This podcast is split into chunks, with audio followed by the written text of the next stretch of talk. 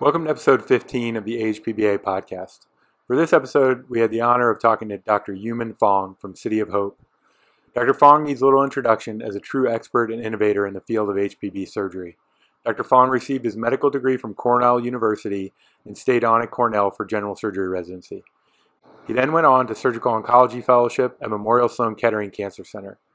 He stayed on at Memorial for roughly 30 years, serving in various positions to include Vice Chair of Technology Development and the Murray Brennan Chair of Surgery. Since 2014, he has served as chair of the Department of Surgery at the City of Hope Medical Center. Dr. Fong is a true innovator in the field of HPB surgery, and in this episode, we discussed a variety of those innovations, ranging from the history and current state of minimally invasive liver surgery and looking into what Dr. Fong sees as the future of liver surgery. This was a really fun conversation, and we certainly learned a lot. Without further ado, our conversation with Dr. Yuman Fong. Now, uh, my name is Yuman Fong. I'm the chair of surgery here at City of Hope uh, Medical Center. Uh, we are a cancer center here on the suburbs of Los Angeles, and I've been here the last six years. Uh, my trip in uh, liver surgery and then hepatobiliary surgery really goes back all the way to the 1980s. Uh, I'm kind of the one of the old timers. And I, I went to medical school at Cornell and, in New York City at the New York Hospital. And then that was partnered with uh, Memorial Sloan Kettering Cancer Center, which is probably the one of the biggest cancer centers in the world. And that's where I did my cancer training and my liver surgery training. And after I trained there, uh, they happened to want me to stay on faculty. And uh, and I, from day one, uh, all I've really been doing is liver and pancreatic surgery. And I, I've been sort of blessed with a career where I didn't have to go and deviate and do many different things. Uh, but the nice thing about how I, I gone through this is that I've intersected with some of the real pioneers and giants in liver surgery. Uh, the Joseph Fortners, who brought uh, uh, transplantation to New York State, uh, Les Blumgart, who did some of the first cholangiocarcinoma resections. I, I, I worked with a lot of them and trained I also the next generation uh, with them. And so again, I've also had the pleasure of training a lot of liver surgeons around this country who've become division chiefs as well as chairs. And I've also seen a lot of uh, technology come and go. And so uh, my day job, I think of it as trying to figure out what the next tool is that is important in liver surgery. And so that's been uh, through the years, everything from trying to decide whether burning tumors with needles was important whether having anything that seals the blood vessels was important. That's because when we first started, we were just sort of clamping and tying, and uh, it was all uh, uh, sutures and ties. And now we have all kinds of energy sources to help us. And uh, I was one of the first people to use staplers on the liver and uh, to go seal things. So, and then when laparoscopy came along, it was a huge debate. Should we actually go do liver surgeries laparoscopically? And now we have evolved to which robot and and uh, mm-hmm. and what's safe and what's efficient, and so have seen it all. And uh, and so again, uh, it's been a huge transition. So I'm very excited to talk to you today about all of this, or some yeah, of this. yeah, I think. I mean, I think you know we've had a couple of guests who have talked about robotic pancreas surgery, and I think you know as people have transitioned into using the robot, I think the translation to pancreas surgery is sort of obvious and a little bit easier. Whereas I think the liver is not taken off as quickly, mainly because of parenchymal transection. You know, I think people aren't sure what to use on the robot and how that's all going to play out. So can you just talk a little bit about your current practice and if you've, you know, changed things over the last five, eight years on the robot? Are you doing it differently? Are you still doing the same parenchymal transection? And do you have any kind of tips and tricks that you could share with us? Oh, absolutely. Let me just talk about the evolution of MIS surgery in the liver altogether. Okay, and uh, I will differ with your comment there just a little bit. I will tell you that liver surgery, laparoscopically and robotically, is actually more established than pancreatic surgery. And mm. we actually have data that shows it's beneficial. Whereas uh, the robotic Whipple is still uh, kind of nebulous, the data that says, uh, is it really useful? And and a robotic Whipple is true expert surgery. Okay, there are a handful of folks that are really good at it that can do it amazing and and take great care of patients. But liver surgery, I'm absolutely convinced uh, we can teach everyone who does liver surgery to do it robotic, do it safely, and do it for the benefit of the patient. So let me just take you through uh, minimally invasive surgery in general. When in the 1990s, uh, laparoscopic gallbladders were being done, people started saying, should we actually cut off pieces of liver? Because, you know, the gallbladder is kind of attached to the liver. And uh, mm. so we're grabbing at the liver anyway. And many times, you know, I, I, uh, taking things around the liver uh, with the gallbladder was uh, uh, something that you had to do technically. And, and working on the bile ducts up there, that, that became commonplace. The worries really were threefold. You know, one is, uh, what are you going to cut across the liver with? Okay, so you, you brought up a really good point. What are the tools for cutting the liver? And second, how are you going to retract the liver? That's because uh, most liver retractors hold the liver in place so that we can do something on an organ that's around the liver. Mm-hmm. Flipping the liver back and forth so that you can actually go do the work is actually difficult. And uh, so that became an issue. And then the, the biggest issue and uh, uh, obstacle technically was what happens if something bad happens and you tear a blood vessel and starts bleeding? Are you going to be able to open up and, and, and uh, correct things and rescue the patient in time? those were the debates. But as time went on, uh, the group of uh, laparoscopic surgeons that became very skilled at uh, liver surgery were truly skilled. So uh, we actually held a consensus conference back in the early 2000s at Louisville, where we can actually say what's standard, what's uh, expert surgery, and uh, and, a, and probably the world's best laparoscopic liver surgeons actually got together. And that publication you know, uh, has been cited thousands of times, and uh, and and the field grew very quickly after that. Uh, so laparoscopic resection in expert hands is now very standard in most major liver centers around the world. The next step in the evolution was really uh, uh, robotics. As you know, uh, robotics is not true robotics, meaning that it is an autonomous machine doing the work. It's really telesurgery where we are basically doing laparoscopy controlled by a computer. Just the computer allows us to then go and make very fine moves, filter out uh, tremors. I have instruments that could go bend around the corner, got controlled by the uh, by the computer, that allows us to go and make moves that otherwise we couldn't make with our hands through small incisions, and uh, really has opened up the uh, field uh, in a huge way. And uh, so through the years, I've actually gone through this entire evolution where I went from open surgery to uh, small incision laparoscopic surgery. There was also a period when we did hand-assisted surgery where we made a medium-sized incision with a and had sealed up with a piece of gel that we could put our hand through so that one hand was inside, but all the rest of the instruments were coming through small incisions to now true robotics. And uh, and now I probably do 20, 25% of my work robotically. I choose the cases very carefully, okay? And uh, yes, we can do almost anything robotically that we want, but I choose mostly those operations I believe are uh, where the patient clearly benefits. Okay, so let me frame that for you. What robotics and laparoscopy help us do, right, is avoid the big incision. So what you're doing inside is so stressful to the human being that the incision is the least important part.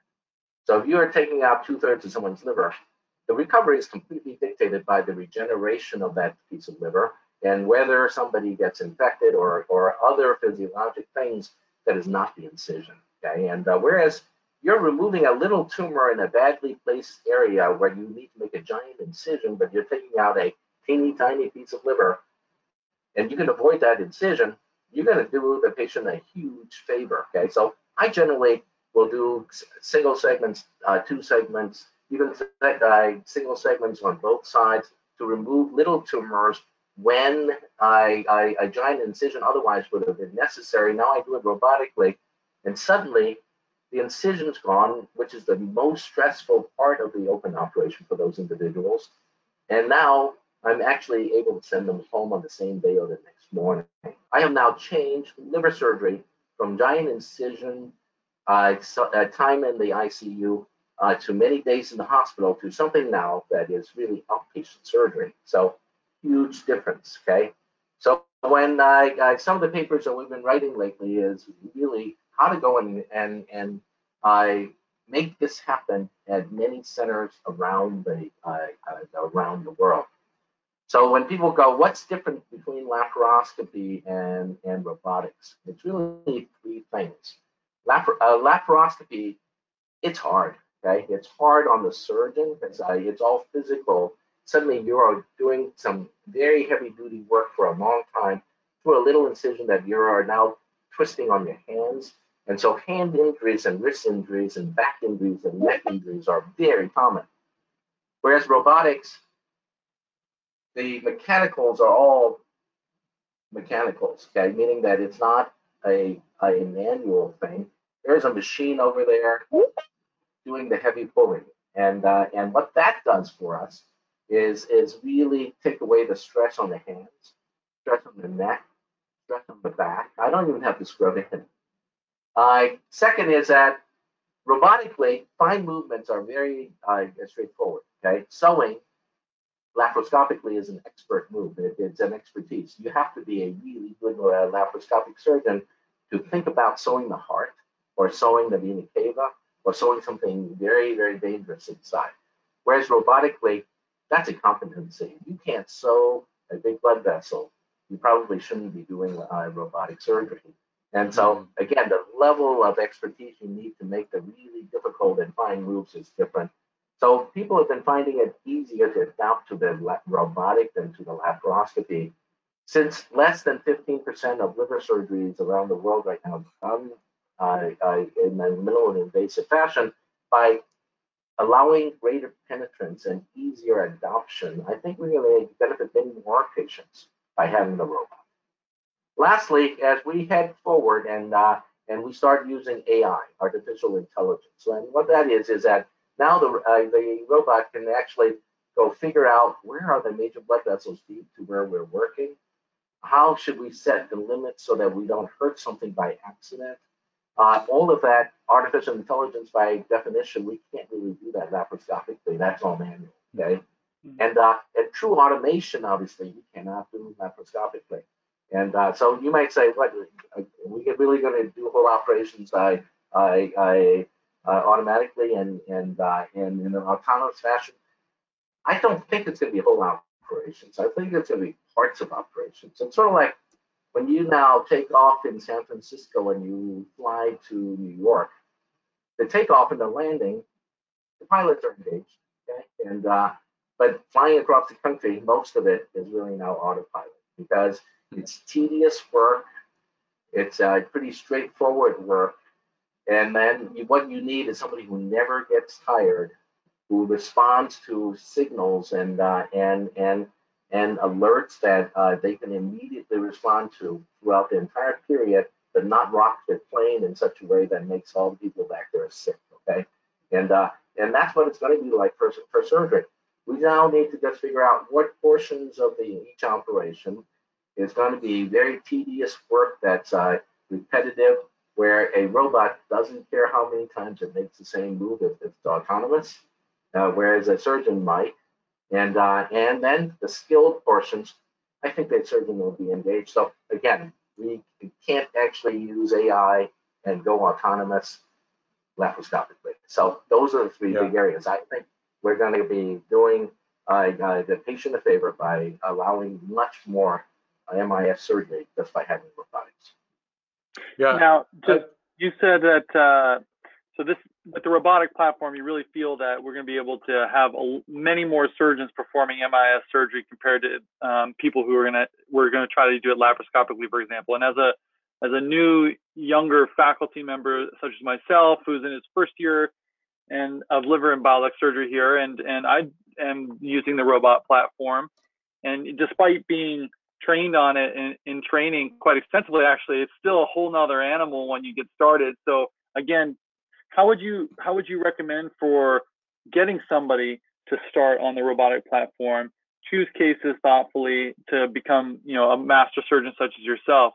Because for me it's it's more than just the small size size of the tumor per se and its location as well and there's a concept that I always think about, and I, tell the fellows as well that I work with that for me, I'm worried about the, the scary things, obviously, the, the patient safety, but there's also oncologic safety. So a tumor may be small, but it may be very oncologically unsafe to do this. And, and all those moving parts I find actually more difficult than working the robot per se. So any tips or yeah. tricks for that would be greatly helpful. Oh, absolutely. So let me uh, go back one step and say, uh, what should we do in training young surgeons? Okay. So I think that's the future. I've actually said to a number of robotic companies, anyone not converted is probably not convertible, and don't spend money on the senior people not doing robotic surgery. spend all of it on young surgeons. So I've said that. Okay? I, I actually now believe it. Anyone who's going to be converted probably already has it. Okay, and, uh, mm. and in terms of senior ranks. But for the junior surgeon, we now need to think through the pathways of training, and uh, and it's really Tim, it's really thinking through and say how are we going to go train them to understand the organ and the big operation to start with. Okay, so I personally believe that you shouldn't be able to go do high-end robotic surgery if you can't do the same things uh, or have the credential to do the same things open. Okay, and uh, yeah. so if you're not an expert in that area, you shouldn't be doing that no matter how big or small the incision is. Okay, and uh, second part of this is really how do we go go uh, and, and and teach doing training programs. Uh, I have a kind of an interesting uh, institution where every division of surgery is in the same department. I have everything from neurosurgery down to podiatry. So when we put the fellows through, we actually rotate them, you know, to GYN to learn about doing oophorectomies and hysterectomies where it's pretty straightforward, okay? And uh, and straight instruments are fine with it. But now we're going to go do it robotically as a as an additional training exercise for young people in a safe environment. Then they would go and learn to do uh, uh, how we go do cholecystectomies and other more straightforward things. And then we graduate to doing luminal surgery, such as in gastric and in uh, colorectal.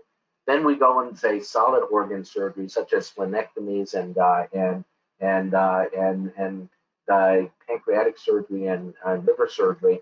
So again, we go and say, how do we lay out an entire training program that takes them through all the different parts and different cavities and understand how the tools work and uh, and and so that's how we go do it in our fellowship. And I think in a residency program, we should now be laying all that out. Okay, and uh, and now once you get to be an expert, though, once you get to be good, and uh, you now now are learning the nuances we as educators now need to figure out how to go teach the really advanced stuff. Okay. So Tim, if you look at most atlases now, they show you the operative field and that's it. and uh, that's totally wrong, right? Because how you set up the patient and the robot matters. And where the assistant stands matters. So again, positioning is huge. Okay. Orchestration of the whole room is huge. Where your assistant sits and where that assistant port is is huge because that person can't possibly put the put the stapler in safely or suction efficiently if they're trying to avoid the arms all day and uh, and is about to be hit. And so that's why now we're I'm filming uh, my cases in three different cameras. I film inside, mm-hmm. that's easy, comes on the robot. I film outside on the ports and on the arms, that's the local view. And then I have a room camera that films the whole room. And down the line, we're going to we're going to have these atlases where the screens may change, okay, as they part of what we're trying to illustrate changes, meaning size. So in the beginning, it's how do we go set up the room? So the room view is dominates. As we operate in the intricate portions inside, we'll show the uh, operative field. But then we're going to go show the ports when when it's really difficult. I, I, I work for the bedside assistant. We want to show that and where the best port site is for that to happen. Mm. So it's going to be really, really crucial, Tim. And uh, then lastly, new robots are coming, right? How are we going to go teach a different robot yeah. that by patent law has to be totally functionally different? Otherwise, there would be huge lawsuits, you know? And uh, so J and J has a robot coming. Medtronic has a robot coming. Uh, and uh, and how are we going to go and do that? The only way to do that and, and get people up and running quickly is to go and set up multi-view uh, assessment of, of, a, of an operation and then truly walk people through. So, and uh, huge challenges that we never truly faced as, uh, in the same way when we did open surgery, where if it didn't work, we just made the incision bigger. Amazing. amazing. Where where are we going to find these videos? I think we're all excited to to see some of these. I'm sitting here well, thinking I, like I need to, need to do this. Around. so so uh, again, uh, uh, one of the atlases, and and this is I I, I have absolutely no self interest. one of the atlases I help I, I edit is an atlas called the SAGES Atlas in Robotic Surgery, and all proceeds go to resident and fellow education. Okay, uh, this was a donation by all the authors to the to the uh, young people uh, learning to do uh, MIS surgery, which is kind of yeah, cool. Great. And so yeah. we already have some of those in in, uh, in in atlases like that. But it's also that there are many companies and uh, and educational services now trying to host uh, multi-view uh, as well as single-view uh, platforms for education where videos are a huge part. So uh, it, it's it's wide, uh, many of them widely available. In fact, we should probably go do a paper that summarizes where all the resources are. And, uh, yeah, seriously. Everybody. Sounds great. I, I wanted to um, I wanted to touch on something that I think you you kind of mentioned there. So one of the things that I think has been interesting is a lot of the MIS talks and videos you see are kind of straight right, straight left, or left lateral, these kind of straight line operations. But as colorectal liver met surgery has evolved, it's more and more towards parenchymal sparing. And that I think is the harder operation. You know, a lot of times it, we're not talking about like a peripheral wedge, but to do real parenchymal sparing hepatectomy in the patient who has two or three Mets is often more difficult. And those are the operations that it's like you look at the scan and you're like, I have to do this open because I don't know how to get down in there MIS. And you know, can you talk about how you've how you're doing that, how you evolved to do that? How do you get from a point where yeah, I can do a wedge no problem. I can do a left lateral, I can follow a straight line. But then how do you get into where you can take out a single met from anywhere in the liver? Yeah. So trying to think this through, uh, the, the, the robot, as long as you choose the right ports and then are willing to add ports, gives you huge flexibility.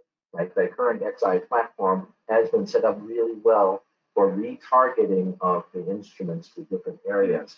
And so, from that standpoint, just by evolution of how good the intuitive robot through the years have become, uh, it allows us to move back and forth. Okay? But choosing whether to do it open, whether to do it as a hybrid, whether to do it as a as a, a, a full robotic and multi-field operation on the liver, uh, that comes from uh, experience as well as comes from discussions at difficult case conferences. Okay, and uh, so through the years, I've said to myself, I set myself a time limit. How long is the mm. case going to be? because beyond a certain time, I don't think the patient benefits ever. Okay, and uh, and beyond a certain time, the patients are going to start getting sick, and uh, and therefore, it, uh, I go uh, I go with a, a, a patient safety number one. Okay, and that is a consideration, and mark tumor margins are number two, and whether I finish it robotically is a very distant third, and that's why I say to the patients. Mm. Uh, and I, I when even when the patient comes and says I, I, I, I must have this robotically, if they ever say that to me, I go, I know some surgeons who are much better robotic surgeons than me. Don't you go see them? They're much more likely to finish it robotically. I will only finish it robotically if it's safe and I get it out with clean margins. Okay, and so is what I say to them. And uh, so again, it's a matter of making sure that the prime thing is patient safety. But Tim, it's actually moved a lot further than saying how many pieces of liver we're going to take and how we're going to be able to reach on uh, the back or the right side and then to segment two or the caudate. Now we're doing multi-field surgery that includes doing a liver resection and then going and doing a rectal resection, mm. turning the robot and repos- uh, repositioning the patient, or uh, just tilting the patient in a different way to go get the primary cancer as well as the metastases. Very common now. Okay, and now it's really if I, I somebody has liver and an ovary that's suspicious, do we go and do the liver surgery, go down and do oophorectomy and hysterectomy, and then extract everything through the vagina and uh, and and make it a, a robotic multi-field uh, but uh, natural orifice surgery. Mm, wow. and, uh, oh, wow. and and so it's it the whole field is completely evolving, and it uh, uh, and I keep having to say to people, safety, margins negative, and uh, it's not about the wow factor. It is about uh, if it's safe to extract food. Uh, it depends on size and how we extract. And so again, lots of uh, lots of things going in. But that's what makes it fun, Tim. And you're just you're just going through. You're you're a youngster. years to come, you'll you'll get to help decide as new robots come on where we go next, right? Right now, there is a transluminal robot that people are using for transbronchial work. Hmm. The Monarch is an eight millimeter instrument. The Ion is a four millimeter instrument. What if they got it down to two or three with an hmm. operating port? Are you going to come up the biliary tree and do things inside the liver and do uh, hepatoma extractions in the portal vein, or or what are you going to uh, go do with the new, the next generation technologies that's coming through? Uh, really exciting times, and uh, and yeah. that's why for young surgeons have to engage, okay, and uh, and then discover what works for them and what doesn't work for them, but also then learn what works for the field and what is really just uh, uh, uh smoke and mirrors, okay, and then that's because there are a whole bunch of stuff that probably shouldn't be done, and uh, and then driving the field, I really really exciting times for him surgery. So with that being said, then Dr. Fong, what do you see um, since Tim's a youngster and I'm not, slash, I think I'm younger than you. What do you see us HPB surgeons doing? And we can focus on liver, liver surgeons doing in 2030, 2040, 2050 in your estimation? Okay. So as we go further, okay, I, I'm pretty convinced we're going to have higher and higher penetrance of uh, surgery, and uh, most of it will be robotic because it's just easier and and and and probably safer. And uh, and once the cost comes down a little bit, uh, both from competition as well as just general development of instruments that are less costly, I think I, I, I'm hoping that we will go from the 15, 20% that is right now done by MIS up to 50, 60, maybe 70% of the cases. I think that there will always be a subset of uh, cases that we will always do open, okay? And uh, and simply because again that there's a certain tumors that if you can't truly feel it, it probably uh, you can't uh, probably get negative margins every time, okay, or or as many times as you should. Um, then I think it's going to be really fancy robots where we could truly help each other and operate together. Okay, right now it's really a one-person operation, and uh, or even if the team is really efficient and somebody's using that fourth arm to truly flip things for you, that uh, it's really one and a half surgeons, right? I really think that we're going to figure out those platforms that allow us to go in and, and, and truly have assistants go help you do things. Uh, and that's because, again, that's what is most exciting to me about the single port platform at present. People go, you know, uh, go, what do you think of single port? I go, well, single port is really good for small field surgery at present, but all the technology in the single port will eventually allow us to be able to put in two of the single ports and truly be, you know, I, I six arms operating and helping each other. And uh, and and I, I in that situation, I don't need them to be small. I just need them to come in through an area that where the arms aren't clashing with one another. The reason right now we have four arm robots, you just can't put in I, I put yeah. more than that and have them not crash. And uh, so yeah. I just see a lot of new things coming. I see that uh, down the line, okay, it's going to be that that we're going to have dyes and uh, and those uh, and antibodies that are fluorescently labeled for different fluorescence, uh, uh, and some will bind onto the nerves and show you all the big nerves. Some will stay in the bloodstream and and show you all the blood vessels and and let me amplify on that. Right now, everything we make for uh, dye imaging is meant to stay in the bloodstream for uh, for seconds to minutes. Okay. If you're a robotic surgeon, you want whatever it is to stay in the bloodstream for hours. yeah. and, and, people are just starting to make those and, and think about those. Okay. And uh, when I wrote that, I, one of the very first papers on a dye that stayed in the bloodstream for for more than two hours, I, I, I when first read the paper, they called me and they said, "Why would we want this?" and they didn't read the conclusion, which is that for us to do real-time imaging, uh, whether it's in the radiology suite or it's in the OR suite, uh, you want something that stays in as long as we're doing the procedure. And, uh, and then we're going to have uh, antibodies or metabolites that will light up the tumor. And if really the tumor is red, if the if the blood vessels are green, and there's reason for me to go backwards in color, right? Why not the blood vessels uh, are red? And that's because red has deeper penetrance. Okay, and uh, and so you want the, probably want the tumor to be that. But once you have all that, you'll be able to display it in whatever color you want and be able to operate with much more security. So that's probably 10, 15 years from now. Then beyond that, it will be some automation in some steps. Okay? Parenchymal transection, at some point, most of it will be the robot doing the work. You just have just sitting there watching until you get to an intricate area that you're going to go take over. And uh, and I can see that for flaps. If we if uh, robotic mastectomies ever become real, going to be that we're going to have sensors on the outside of the skin. We're going to have dye in the blood vessels, and and the robot's going to raise a perfect flap every time if it knows what the tumor is too. And uh, and then you could do perfect nipple sparing mastectomies every time. Yeah.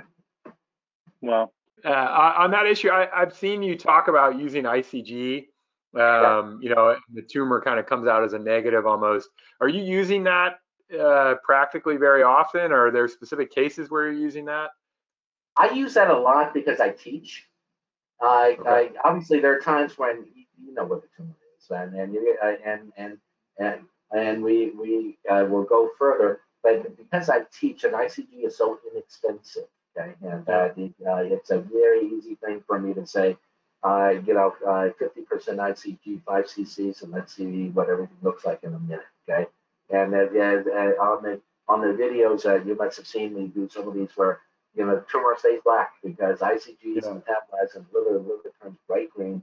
And every time you see black, you have a positive margin. And uh, and so, but a lot of uh, companies have now taken the ICG molecule and embedded it in uh, in metabolites that are tumor specific. So they can actually then use using those turn the tumor green. Okay, and there are many permutations of how people are doing it. Obviously, antibodies are pretty straightforward. So uh, PSMA antibodies that have fluorescent dyes on them, or uh, people looking for prostate cancer with uh, extension, uh, that's going to be involved very, very shortly. Okay, and uh, so lots of stuff coming forth that's really cool. We just have to really figure out when it's truly useful and then try to make it cheap enough that we can use it for everyone. And uh, so I think one of the uh, big things, though, is how, how are we going to eventually democratize this so the world can have it? Yeah, it's critical yeah. for sure. So to kind of switch gears here, then, Dr. Fong, something we had discussed earlier was the importance of patients with colorectal cancer and uh, with regards to this podcast colorectal liver metastases being evaluated by a surgeon. And that definitely hits home very very hard for me and as well as, as tim as we're starting out in our practices and, and saying well, if only this patient got here sooner. Yeah. um, it's just amazing how often i'm saying that. And there's been a lot of publications lately identifying that and sort of saying what we already knew but it's great that there's more awareness. So you want to talk about that and get us started on that conversation? That'd oh, absolutely.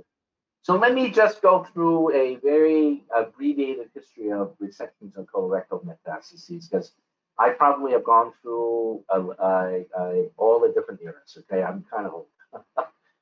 there was a time when I still remember in medical school in the early 1980s, if we opened someone and we saw one single little met, we don't even take the primary out. Okay, we used to think tumor must be everywhere because it was in the bloodstream. It then became very clear that uh, it is possible uh, that the liver filters out all the tumor cells, that it is possible that the liver kills most of the tumor cells. It takes millions of tumor cells to get to the liver for a few spots to form. And uh, so, as we know now, uh, resecting colorectal metastases in the liver is, uh, is standard therapy now. But that's actually not known by all the medical oncologists, that's not known by the public. And uh, and the other part that I, I, we're starting to forget is that surgeons can actually cure metastatic colorectal cancer in the liver without any chemotherapy.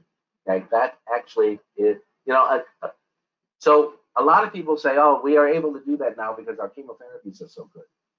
It turns out one of my teachers, Joseph Fortner, back in the 1950s and 60s, were removing these tumors when there was no good chemotherapy.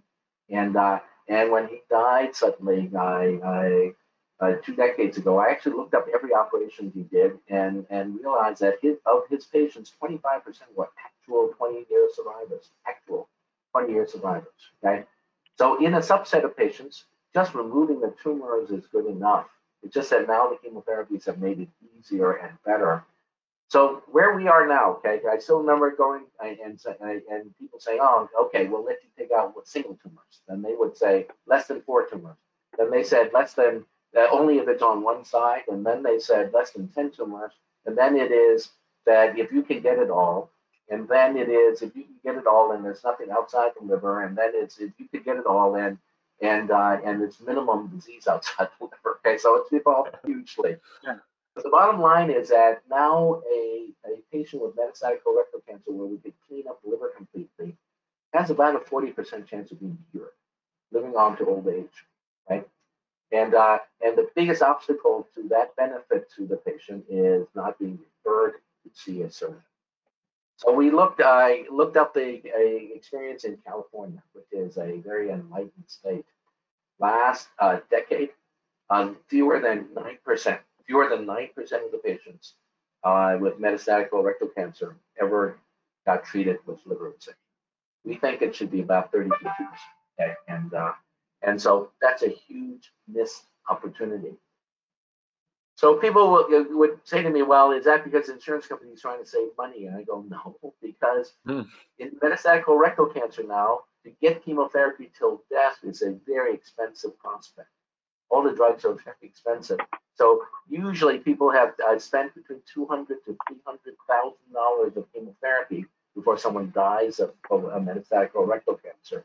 And uh, and if somebody got a resection and was actually on the path to cure and only had adjuvant, it's actually a savings. So I don't think it's a money issue. It's a it's a knowledge gap issue.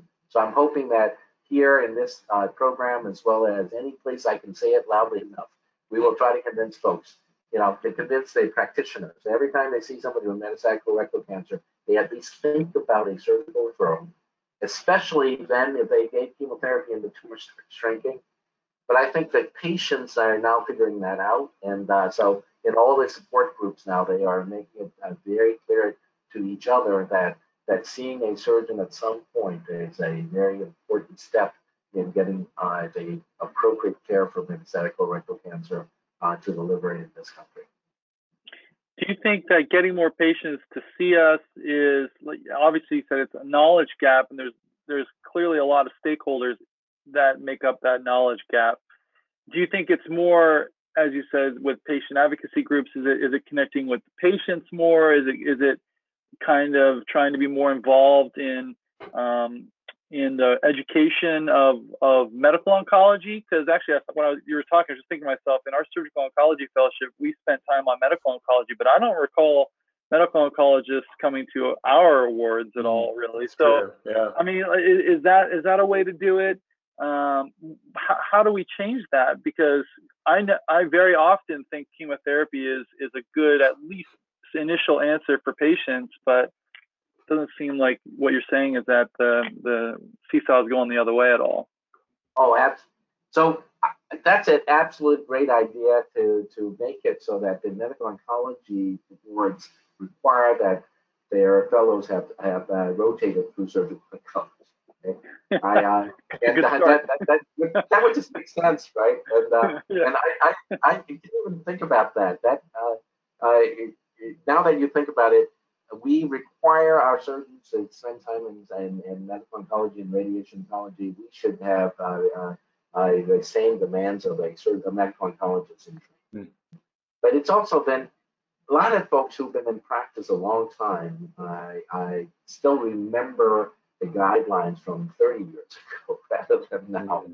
And uh, so again, uh, I think we will need, uh, need to educate, and that's why every time I get asked to speak at a medical oncology meeting, I think of that as more important than speaking at a surgery meeting. And because uh, uh, it's a word out. Uh, and so, again, it's a, a, lot of work to be done because there are a lot of patients who are missing the opportunity for, for extension of life and potential cure. Hmm, interesting. I mean, I think that what you said too about the, the money, it's not a money issue, but it could be. It could be we the other way. You know, you get the word out enough, it becomes a money saving issue. As you said, I mean, chemotherapy is expensive. Um, not even just the drugs. Every time the you access a port is a fee, and and on and on and on. Um, surgery can at least give you a chemo holiday um, as well. So that's a very poignant thing to to identify. Yeah. Are you just uh, kind of this random thought occurred to me? Are you seeing um, a big difference in return to chemo with your MIS versus open patients? Like, are they getting back to chemo quicker if they need it? I mean, that's a good point. But do you feel like that's a big difference?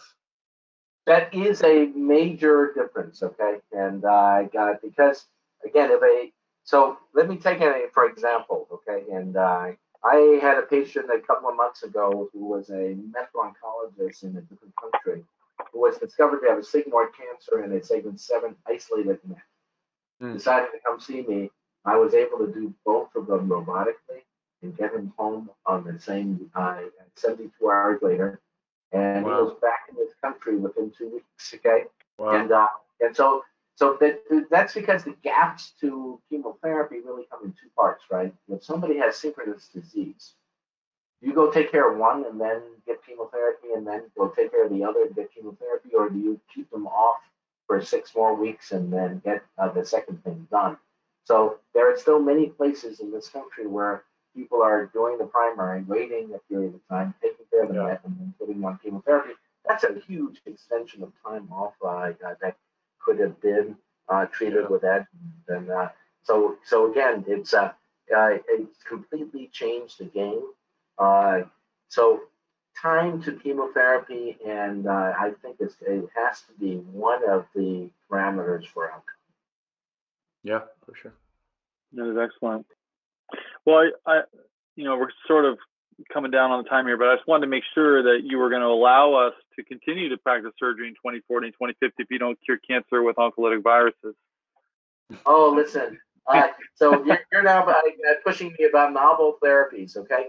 So yeah. many uh, frame novel therapies. Uh, that's because I'm also the, of a huge belief that every time we make progress in systemic therapies, surgeons are busier. I just want to say mm-hmm. that to you, okay? Yes. Yeah. Every yes. time yeah. we have better systemic therapy, it is not that surgeons uh, become uh, obsolete. And, and and every time people ask me, oh, when are you going to be obsolete? I go, never, because I, I and and so when we got better systemic therapies for colon cancer, immediately, okay, 15, 20% of the people were converted to resectable. Now the latest papers, uh, that was with FOLFOX 4 FOLFIRI, okay, back about 15 years ago. Now if you look at the FOLFIRINOX data, looks like 40% of people are now being converted to resectable, okay, and uh, and so every time we do better systemically, uh, that surgeons actually got more work to do. And uh, so breast cancer, I still remember it used to be so unusual to go resect the breast cancer nodule. Mm.